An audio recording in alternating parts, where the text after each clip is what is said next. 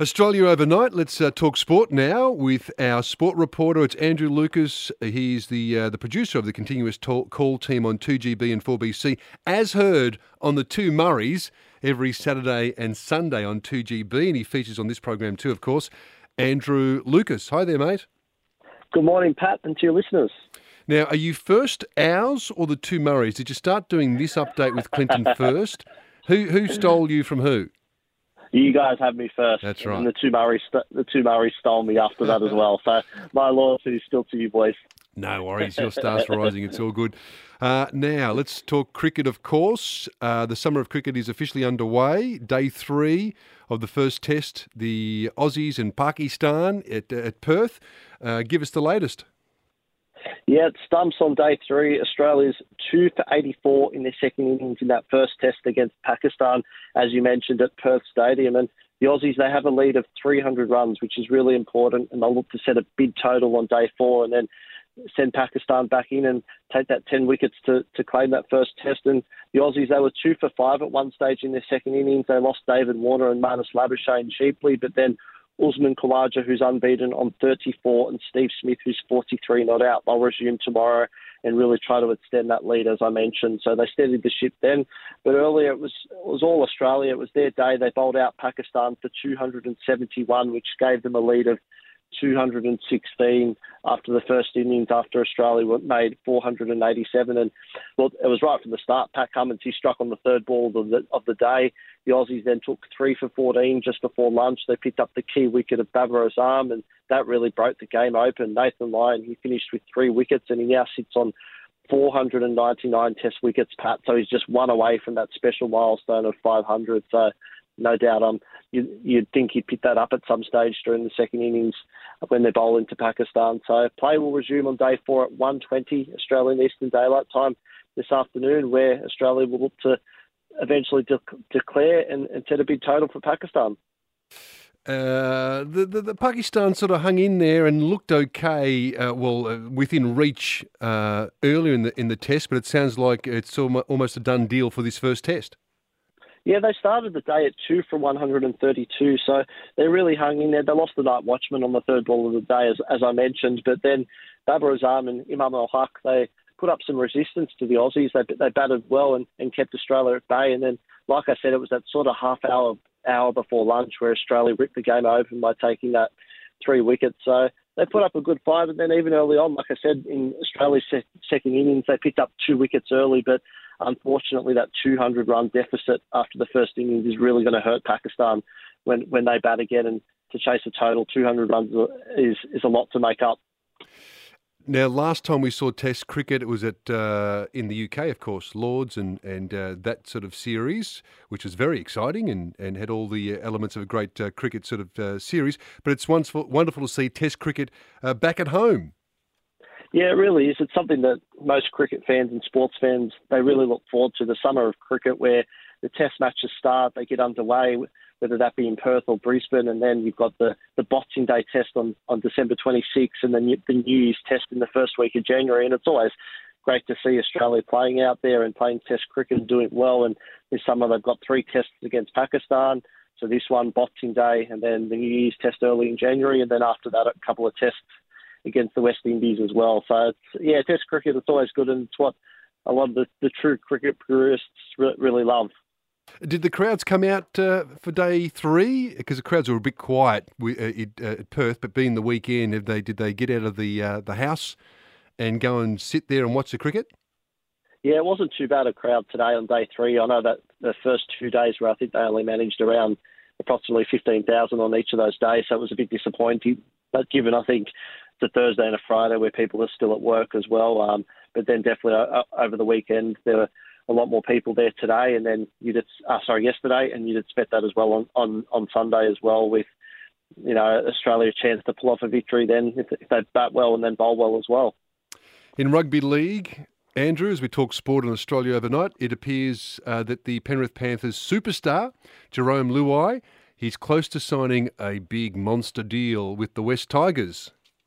Yeah, this is a really huge story, this one in the world of rugby league. And Michael Chammas from the Sydney Morning Herald, who also appears on the continuous call team, he broke this one. Jarome Luai is on the verge of signing a five year deal worth more than $6 million with the West Tigers. So, Jarome, he's contracted to the Panthers until the end of next season. And then after that, it looks like he's off to the Tigers from 2025. And the Panthers, they're, they've got such a star studded team. It's why they've won three premierships in a row, and unfortunately they can't keep anyone. So they made an offer to keep Luai, but it looks like the West Tigers offer, which was significantly more, is going to be enough to to get Luai over there. And it's it's worth noting as well. Yeah, the Tigers have made this offer, but under the NRL's new rules, Penrith have ten days to lodge a counter offer in a bid to try and keep him. And Luai, he also retains the right to pull out of that deal. So it's not over yet. Jarome also posted on his Instagram this afternoon um, no pen to paper. I'll let you know when a deal is done. Big love, as he says. So, yes. um, yeah, it looks like we'll, we'll, see that sort of eventually come to eventuate, but you know, it still could be an inter- interesting 10 days or two weeks ahead. Yeah, yeah, see where it goes. Not uh, pen to paper as yet. So we've got, it was a $6 million deal for how long? The contract's for how long for him to go to, to uh, West Tigers? Five years, so Five years. 1.2 million. That's a lot of money, isn't it, Pat? 1.2 million dollars a yeah, season. Yeah, it's it, it is big money. He's he's uh, worth it. Uh, you know, he's he's he's an absolute star. Do you agree? Is is the money worth it to get somebody of his sort of uh, talent? There's no doubt he's an absolute superstar, and it's why he's been such a key cog in Penrith winning three premierships in a row. A lot of people have spoken about the amount, and there's been a lot of speculation in, in the weeks and months leading up to it. 1.2, I'm not sure if he's quite worth that. He's definitely in the class around that million dollar mark, and it, there's not that many elite playmakers on the market like a Jarome Luai. And yeah for any club who picks up that, it's really going to help. And for the Tigers, they need that elite playmaker. They finished with the spoon a couple of times. They haven't played finals since 2011 from memory. So they need someone like that that can really, really change things and steer them around the park. Australia overnight, we're talking sport with Andrew Lucas. Uh, now, am I being unfair here? Because I've got my little note about bonehead of the week that I bring up every week. Uh, but should I? Should, would Eddie Jones be a, a nominee for bonehead of the week only because I guess the disappointment of. Uh, you know him saying that he wasn't being interviewed uh, for the job with the uh, Japan rugby union side. It turns out that he he's now uh, got the job. Um, he's not he's not a, he's not a bonehead, but uh, it's disappointing. Oh, it's certainly disappointing the way it played out. It, it really is. It was the it was the secret that everyone knew that was eventually going to come out. The worst kept secret in rugby union. Eddie Jones, he was officially unveiled as the new coach of Japan on a four-year deal earlier uh, earlier this week over in Tokyo. And look, the the reports were there at the start of the World Cup. Tom Decent in the Sydney Morning Herald, he he broke that story and he was relentless with it. And in the end, he, he was proven correct. Eddie.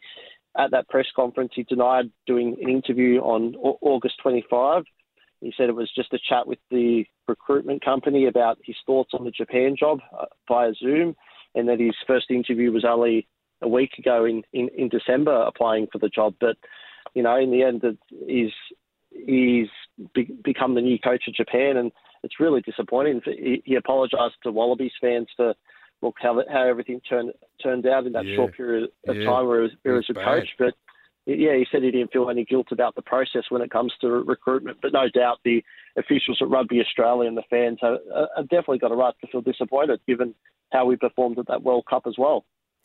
And for our listeners, if you need to, if you would like to uh, nominate the bonehead of the week, it's one three one eight seven three here in Australia overnight. I almost got the number for a tick. One three one eight seven three for bonehead of the week. Uh, now, also a couple of matches in round eight of the A League men's competition last night. So tell us who the winners were there, please, Andrew.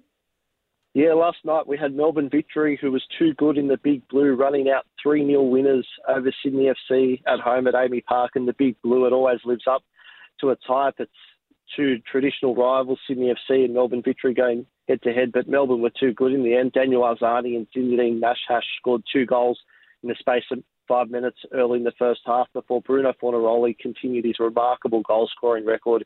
He's now got 12 goals in eight games this year. So he's he's been awesome this season for Melbourne Victory, and it's no wonder they're undefeated in, in eight games. They're now up to the, the top of the ladder, while for Sydney FC it's back to back losses, unfortunately.